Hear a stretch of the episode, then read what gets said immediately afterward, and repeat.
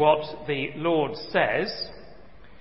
This is the one I esteem, he who is humble and contrite in spirit and trembles at my word. Well, Heavenly Father, we, we thank you for this word and for all that's happening in these chapters of Luke before Easter. We pray that you would take us in our minds and our hearts back to those momentous events and help us to recognize in ourselves uh, patterns of discipleship that we should embrace, as well as patterns of disobedience that we must avoid. And we ask it for Christ's sake. Amen. Good. Well, Christians today are facing um, a crisis of unprecedented proportions. Uh, on average, ninety thousand Christians are martyred for their faith every year. Uh, one mission agency said that in twenty seventeen, more than two hundred million Christians had to contend with some form of persecution every single day. And sixty percent of that number were children. Fox News uh, recently published a report in which they said this: there are many places on earth where being a Christian is the most dangerous thing you can be. Now, of course, by the grace of God, that kind of hostility is not yet our experience. But here, as in other Western countries, the climate is starting to change. Uh, two or three generations ago, it was unthinkable that there could be a serious public debate about the morality of assisted suicide, or about the nature and definition of marriage, or the ethics of terminating a baby in the process of delivery. These were issues on which the, the public had already made up its mind based on an accepted standard of truth and a recognised benchmark of right and wrong. But of course today, these issues have moved beyond mere discussion. Uh, euthanasia is already being practised in certain countries. Gay marriage is on the statute books. And uh, abortions are considered to be a matter of personal choice. That's where our world is today. And it's a crisis that touches all Christians everywhere. And if you're a Christian here this morning, it touches you. So can I ask you, how do you cope in a crisis? Now, of course, I'm not here talking about the crises that are so familiar to us and are so much a part of our everyday experience, things like the water crisis or the, the poverty crisis, or the political upheavals in our country, important as those things are. Now, I'm asking, how do you cope when your Christian convictions are challenged? How do you deal with that? Uh, do you, do you stand firm by your allegiance to the Lord Jesus Christ, or do you buckle? Do you compromise? Do you, in the end, run away? Now that actually is the theme of our passage this morning, from verse thirty-nine to verse sixty-two. Last Sunday we saw that when the disciples went into the upper room, they were absolutely confident that the Lord Jesus was about to be made king, and you may remember that they were squabbling amongst themselves about who was going to have the top jobs in his administration. But just twelve hours later, the disciples were scattered. They were totally defeated. It was an extraordinary reversal that took place in less than a day. And uh, if we read our Bibles thoughtfully, and I hope you do, we do have to ask the question, don't we, why were the disciples defeated so quickly? You see, Jesus had already warned them about his death on several occasions.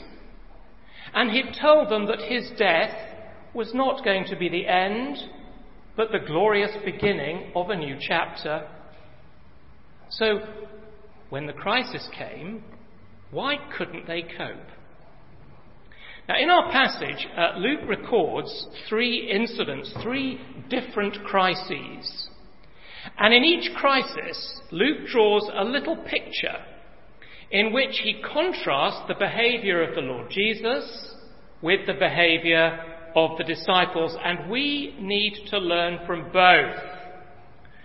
We need to learn from the disciples because, like them, we tend to think that we're much stronger spiritually than we really are. Uh, we started to think about that, didn't we, last Sunday morning? We tend to think that when a crisis comes, we're going to be fine. But we forget that as you and I seek to make Christ known to others, both by our words and by our lives, that we're actually engaged in a spiritual battle with a very powerful enemy. And like the disciples, we often make the mistake of thinking that we're far stronger than we actually are. So we need to learn from them. But we also need to learn from the Lord Jesus. And in these verses, we need to see Jesus not only as our great example, which of course he is, but also as our indispensable resource. Because you see, the disciples didn't have to collapse. They didn't have to be defeated. And they wouldn't have been defeated if they'd only learned the lessons that Jesus wanted to teach them. So, what are these three crises? Well, first, in verses thirty-nine to forty-six, there is what I've called the crisis of testing. The crisis of testing. Now, if we ask the question, how did the disciples meet that first crisis? The short answer is, they fell asleep. Now, as always, it's really important that you read every passage in the Bible in its context. And you'll remember from last week that Jesus had already warned Peter of the opposition the disciples were facing. So glance back, if you will, to verse thirty-one, because in verse thirty-one, Luke told us that Jesus said, "Simon, Simon, Satan has asked to sift you as wheat, but I've prayed for you, Simon, that your faith may not fail, and when you've turned back, strengthen your brothers." Now, we said there that the "you" in that verse is plural, because Satan wanted to test all of the disciples. He wanted to sift them. He wanted to see whether their faith was the real deal or not. And uh, this prompted the Lord Jesus to pray for them, and especially for Simon as the leader. So Jesus has already warned them that a test is coming. So, in verse thirty-nine, in our passage, they leave the upper room and they go out to the Mount of Olives, where they uh, camped each night. And in verse forty, Jesus said to them, "Pray that you will not fall into temptation."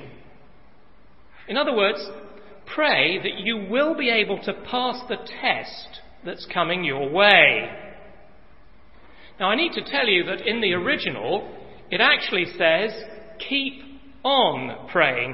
Make sure that you meet this crisis with constant prayer. And Jesus puts it like that because he doesn't want them to be overwhelmed when this terrific test hits them like a tsunami.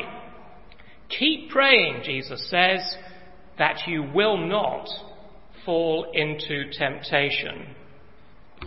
And then in verse forty-one, you'll notice that Jesus withdrew about a stone's throw distance beyond them, and he prayed. Now, he was in their sight. He was praying for himself earnestly, but he was setting them an example. And I want us to start this morning by thinking about the crisis that Jesus was dealing with and how he faced it. You see, for Jesus, the test at this point is whether he's going to go through with the cross or not. Now that's clear, isn't it, from his prayer in verse forty-two. In verse forty-two, Jesus prays, "Father, if you're willing, take this cup from me." It's a reference to the cross. "Yet not my will, but yours be done." Now these verses are extremely precious verses in the gospel because they show us the humanity of the Lord Jesus Christ and what it really cost him to accomplish salvation for us. Now I want to say, with two thousand years of history separating us from those events back then, I think we tend to forget this. We say to ourselves, well, yes, he was the Son of God. Uh, he was raised on the third day. He knew that God was going to do that. And yes, I know that the cross was a very painful business, but Jesus always knew he would be okay in the end. I think we tend to think like that. Can I say that if we do, we are way off course? We haven't begun to enter into what Christ actually suffered. Because Jesus Christ, who knew no sin, was being made sin for us. He whose life was totally without fault was going to become the sin bearer for the sins of the whole world. So the agony that Jesus was facing as he prayed was not the, the prospect of the physical pain that he was going to endure on the cross. No, no. It was the agonizing tension between his human will and the divine will, the will of God. That's what Jesus was grappling with. Father, is it really your will that I should go to the cross? Or have I got this wrong? I wonder if you remember all the way back in chapter four, we saw that immediately after his baptism, Jesus was taken out into the wilderness where he was tested by the devil. And back then, the test was whether he was going to actually be the kind of Messiah that God had called him to be. Or uh, was he perhaps going to turn stones into bread? In other words, was he going to put a stop to world hunger? That, of course, would have been terribly popular. Uh, Jesus could have been that kind of Messiah and he would have had thousands of followers overnight. Or was he going to get all the kingdoms of the world by bowing down to Satan? No need to go through the agony of the cross. Just uh, rubber stamp the devil's lies. People will love that. Yes, these were tests, you see, about the nature of his messiahship. That's how the ministry of Jesus began. Lots and lots of pressure not to go to the cross. And now here, three and a half years later, at the end of his ministry, Jesus finds himself facing exactly the same test. Have I really got it right? Is this really God's will? Do I actually have to go to the cross? You see, for Jesus, this was the moment of choice. If Jesus stayed right where he was, then all of the events of the next twenty-four hours would be triggered. Judas would come, Jesus will be arrested, he'll be condemned, he'll be crucified. But at this point, he could still go.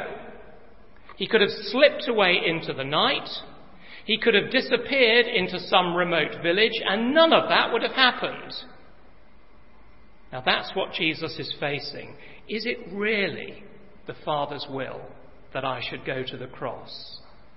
It was a very real test.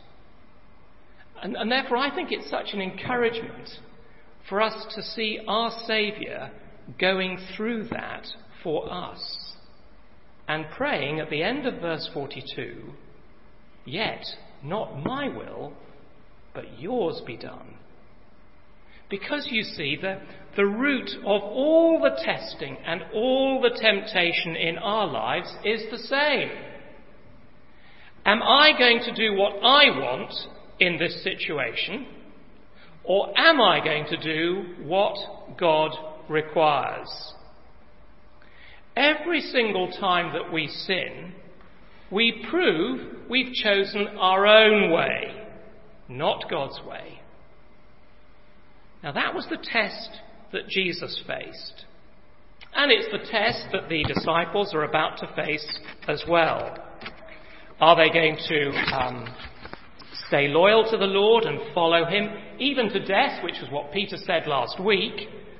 Or are they going to be defeated by Satan's sifting?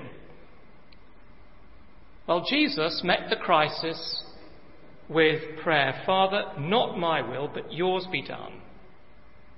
And I think that makes verse forty-five a tremendous shock, doesn't it? When he rose from prayer and went back to the disciples, he found them asleep, exhausted from sorrow.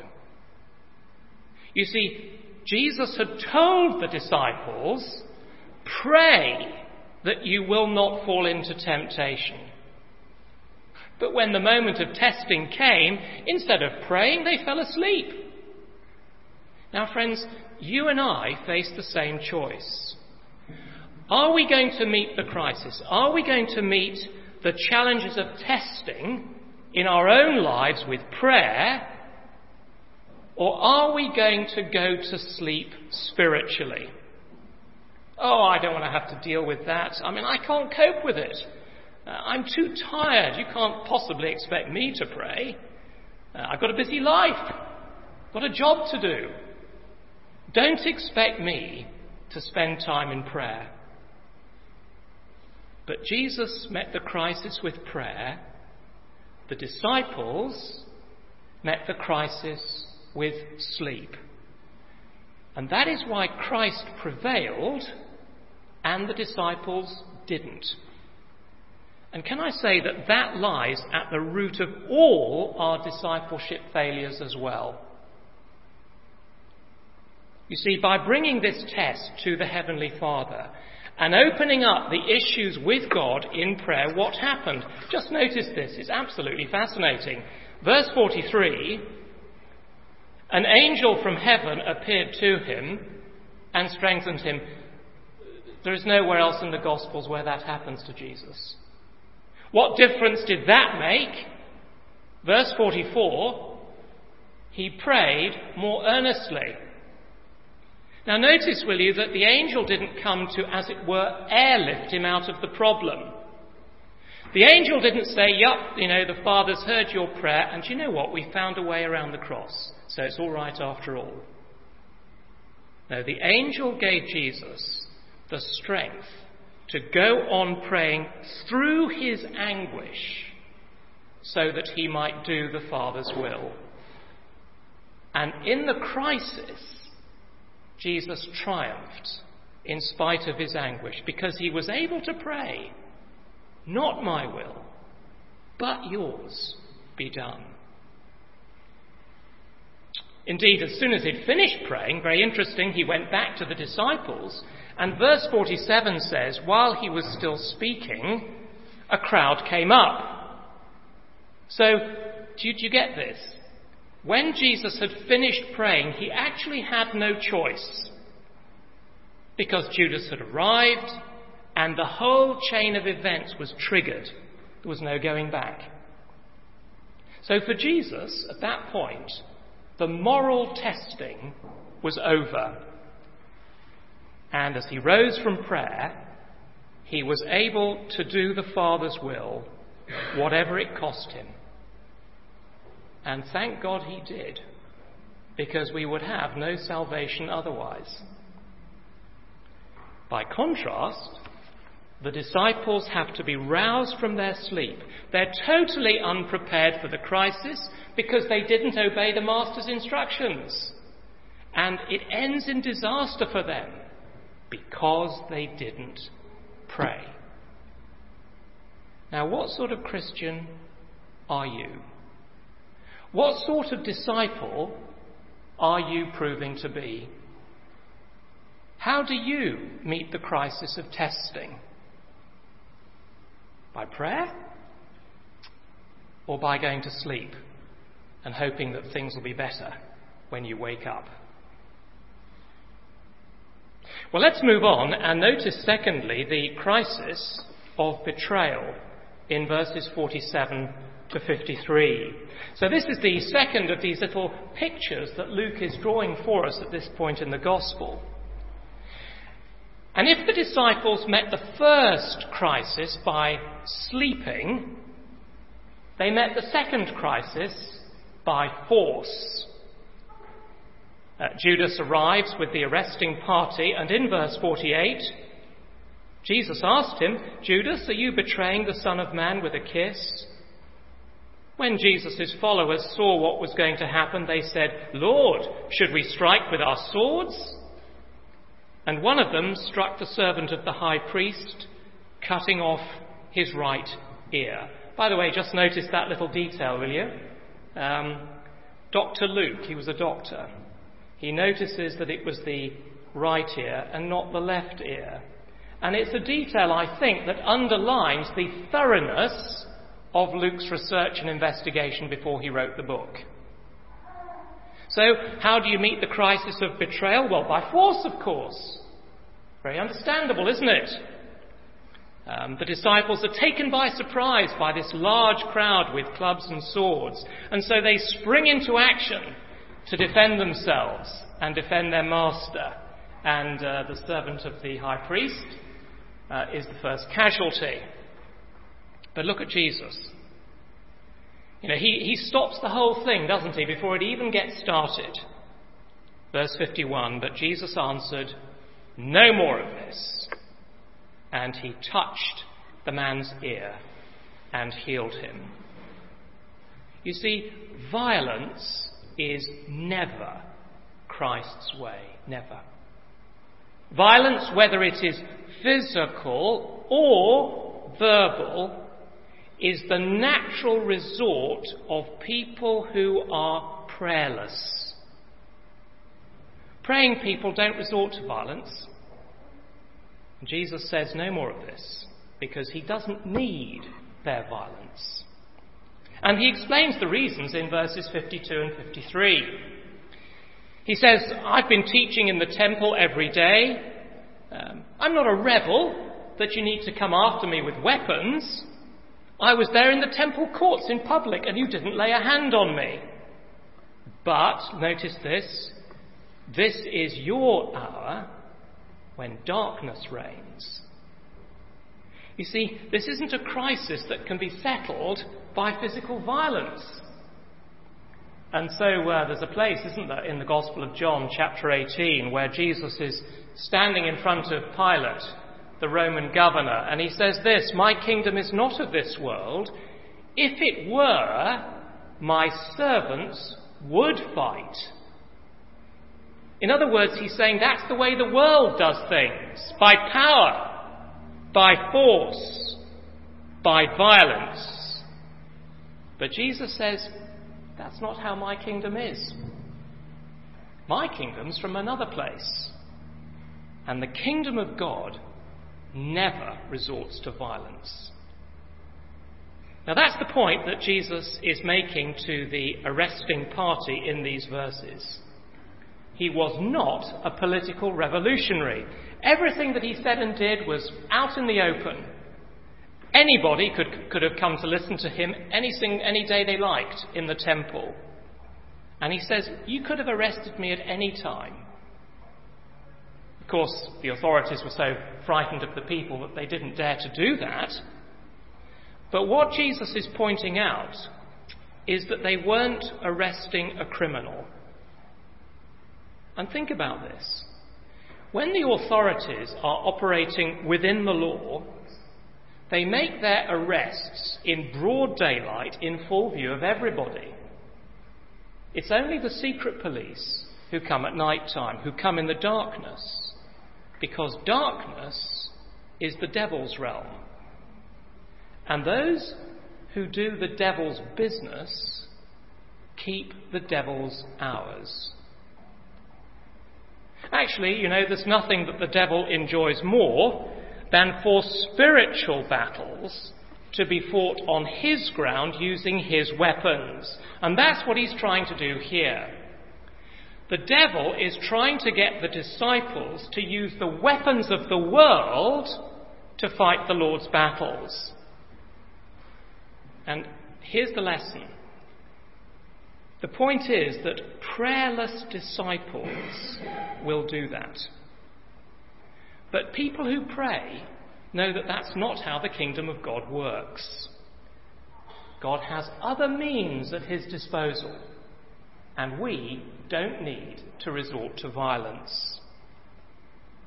But remember, will you, that the devil is a liar, as we read in the Gospel of John, and in fact he is the father of lies. And this entire scene was actually the devil's setup. Just think about this with me. The people who should have been committed to the truth, the elders, the chief priests, the teachers of the law, they should have been committed to truth. They're actually trying to set Jesus up.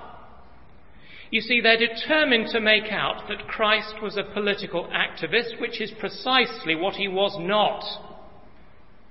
And can you see that if the disciples fight, the religious leaders will be able to go to the Roman authorities and say, see how subversive Jesus Christ really is. Uh, when we went out there, um, he was ready to attack us. His men took out their swords. So we've actually done you Romans a huge favour. We've brought you a serious troublemaker.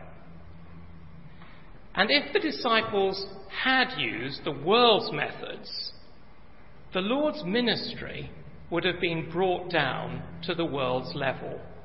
And that is always the devil's intention, to undermine God's work by tempting prayerless Christians to use the world's methods.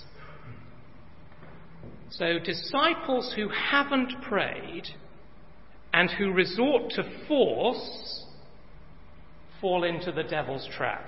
They fall right into his hands. And the Lord Jesus will have none of it. No more of this. He restores the damage that's already been done by touching the man's ear and healing him. And by doing that, he's just underlining the fact that that is not the way we do things in the kingdom. This is a spiritual conflict, and it must be fought with the weapons of love and truth. Now, very interesting. That is precisely what happened. Because the conflict was fought by the one man who had been praying for grace, the grace that he knew that he needed. And fighters like that are invincible. But without it, we're defeated before we even start. So there was this second crisis which they met by force and they were rebuked by Jesus. And that happened because they'd faced the first crisis by sleeping when they should have been praying. And so it's hardly surprising, is it, that they met the third crisis, the crisis of confession, by denial, verses fifty-four to sixty-two. You see, the disciples were on a very slippery slope. Because, you see, if you don't pray, you don't actually have the right perspective on the situation. You don't see it for what it really is. And when it comes to the crunch, and you have to stand up for what you believe, you don't. And so here, the crisis of confession is met by denial. Now, most of us, of course, are very familiar with this part of the story, and uh, the point has often, and I think very well, been made that uh, about verse fifty-four, and the last sentence in verse fifty-four, that the disciple who follows Jesus at a distance ends up not following at all. Now that is certainly true spiritually. But I actually think that in the context that there was very little Peter could actually do. So I, I want to sort of start a support Peter committee. Don't let's write him off, because the other Gospels tell us that by this time all the rest of them had run away. At least he was there. But you, uh, you know the story well. And it's there on the page in front of us. Peter enters the enemy camp. Uh, he goes into the courtyard and he starts warming himself by the fire. And a servant girl saw him and recognized him. She might have been out there in the crowd when Jesus and his disciples entered Jerusalem on Palm Sunday just a few days before. She might even been, have been one of those people who was crying out, "Hosanna!" You know, "Blessed is he who comes in the name of the Lord." And maybe she remembers Peter's face because she saw him at the front of the procession with the Lord Jesus. And she says, "This man was with him." But he denied it. "Woman, I don't know him." And then he's challenged by the second man, and there's the same denial. "Man, I don't belong to him." And then a third person who seems to have recognized Peter by his accent. He says, "Yes, certainly this fellow was with him, for he is a Galilean. He doesn't come from these parts." But again, Peter denies all knowledge of Christ. You see, friends, at the end of the day, the spiritual battle is all about truth. And how often we've been in Peter's shoes, haven't we? You remember what uh, Jesus said to Peter in verse thirty-two? Jesus said to him, "But I have prayed for you, Simon, that your faith may not fail." And uh, Peter replied, "Lord, I'm ready to go with you to prison and to death." Now, I don't doubt for one moment that Peter meant that. He was being absolutely sincere. But you see, he was powerless. And so are we when we don't act according to the truth.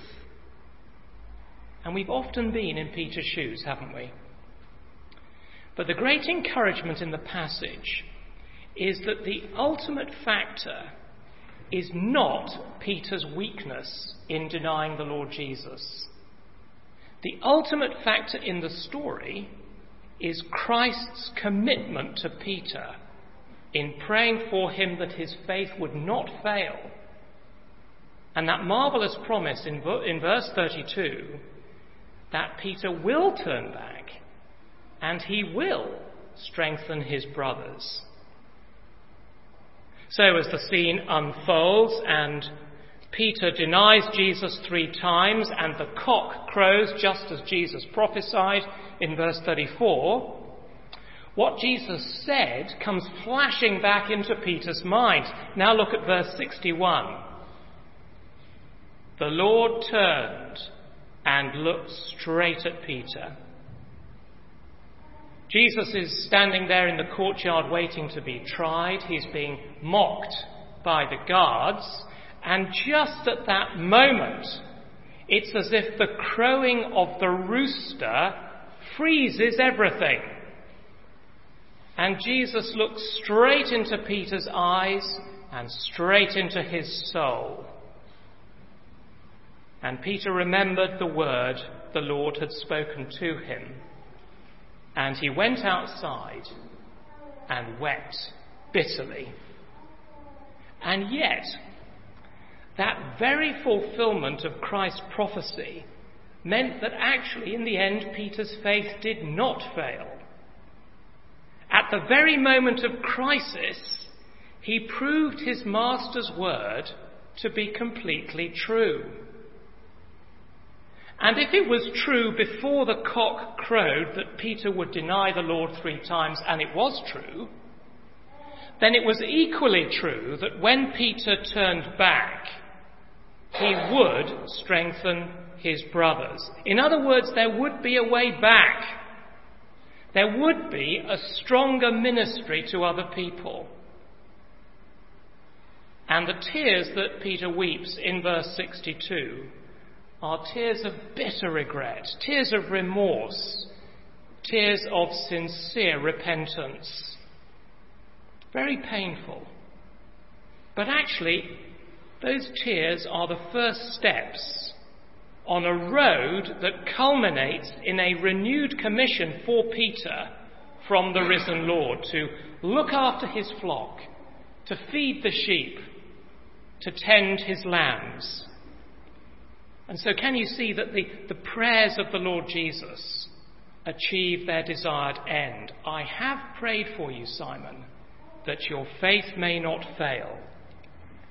And when you've turned back, strengthen your brothers. I think if you'd spoken to Peter years later, I think he might have said something like this. He might have said, you know, that was the darkest and most difficult night of my life, but I thank God for what happened.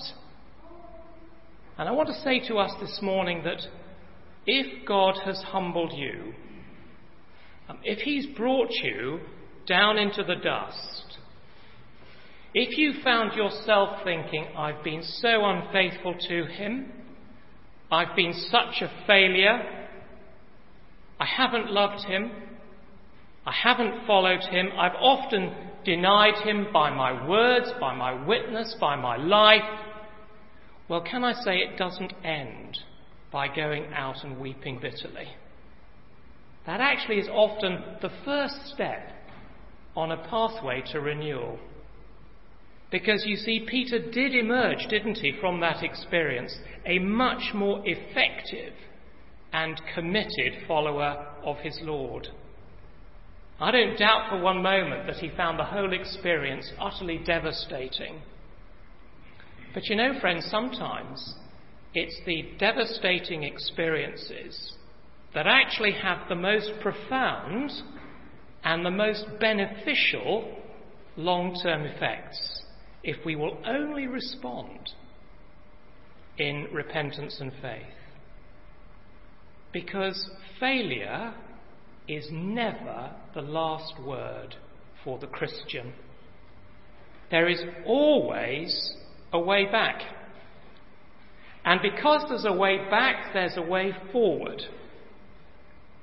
But sometimes God allows us to go right to the very end of our tether so that we learn to rely completely on his grace and to walk humbly with him. Now, my friend, as we close, can I ask, what sort of follower are you? You know, I think our prayerlessness needs to be confessed, doesn't it? We're not actually the praying people we ought to be. And even the best of us knows how weak our prayer lives really are. And we need to confess that to God. We need to ask him to have mercy on us. Often we also use the wrong methods. We use, we resort to force. Force of words. Force of personality. And we're often tempted, aren't we, to, to go the world's way and fight the spiritual battles by our words and by our actions as though we were engaged in some kind of worldly conflict.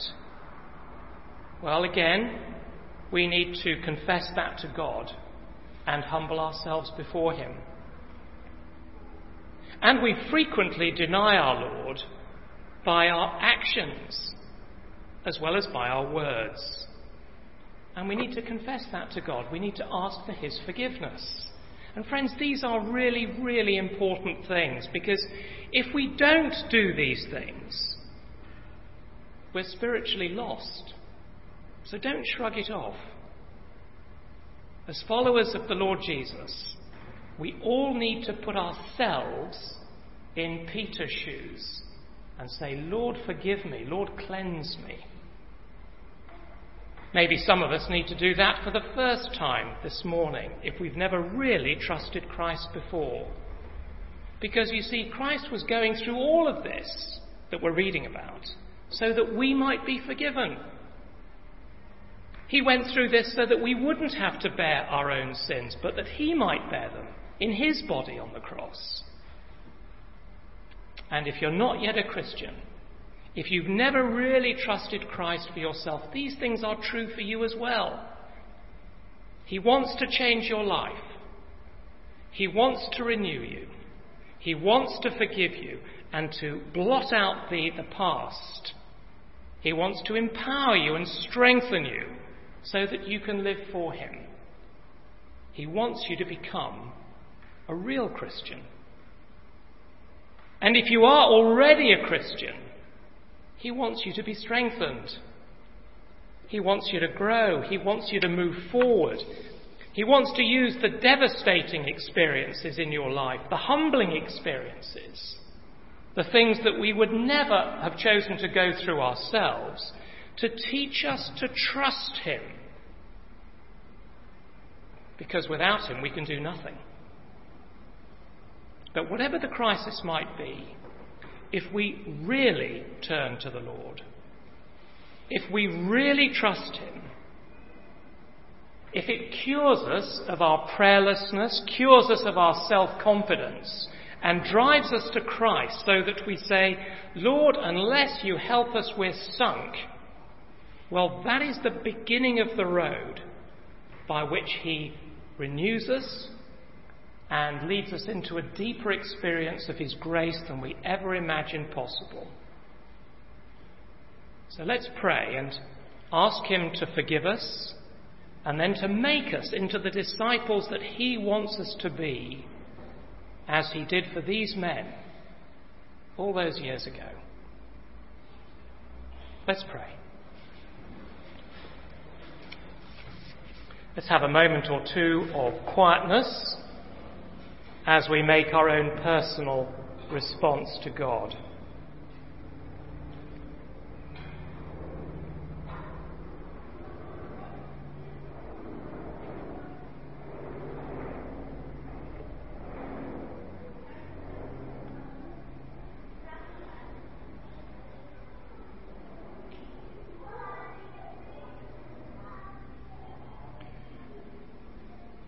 For our struggle is not against flesh and blood, but against the spiritual forces of evil in the heavenly realms. Therefore, put on the full armour of God, so that when the day of testing comes, you may be able to stand your ground, and after you have done everything, to stand. Heavenly Father, you have called us to be engaged in a spiritual battle. But too often we've fallen asleep. We've switched off. Too often we've resorted to violence and taken up the weapons of the world. And too often we've denied you by our words or by our behaviour. Father, forgive us.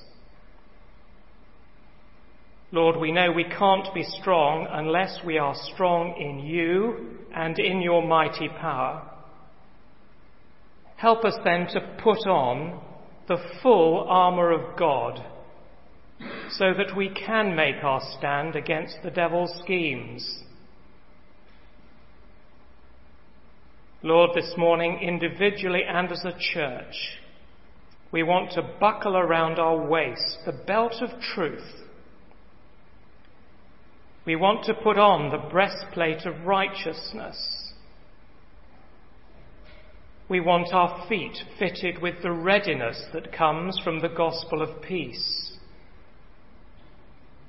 We want to take up the shield of faith so that we can extinguish all the flaming arrows of the evil one. And we would take in your name the helmet of salvation and the sword of the Spirit, which is the word of God.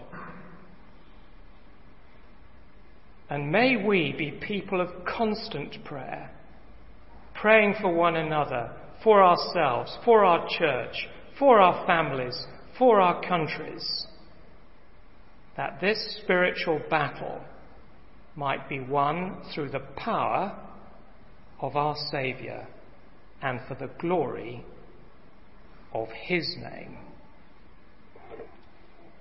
Amen.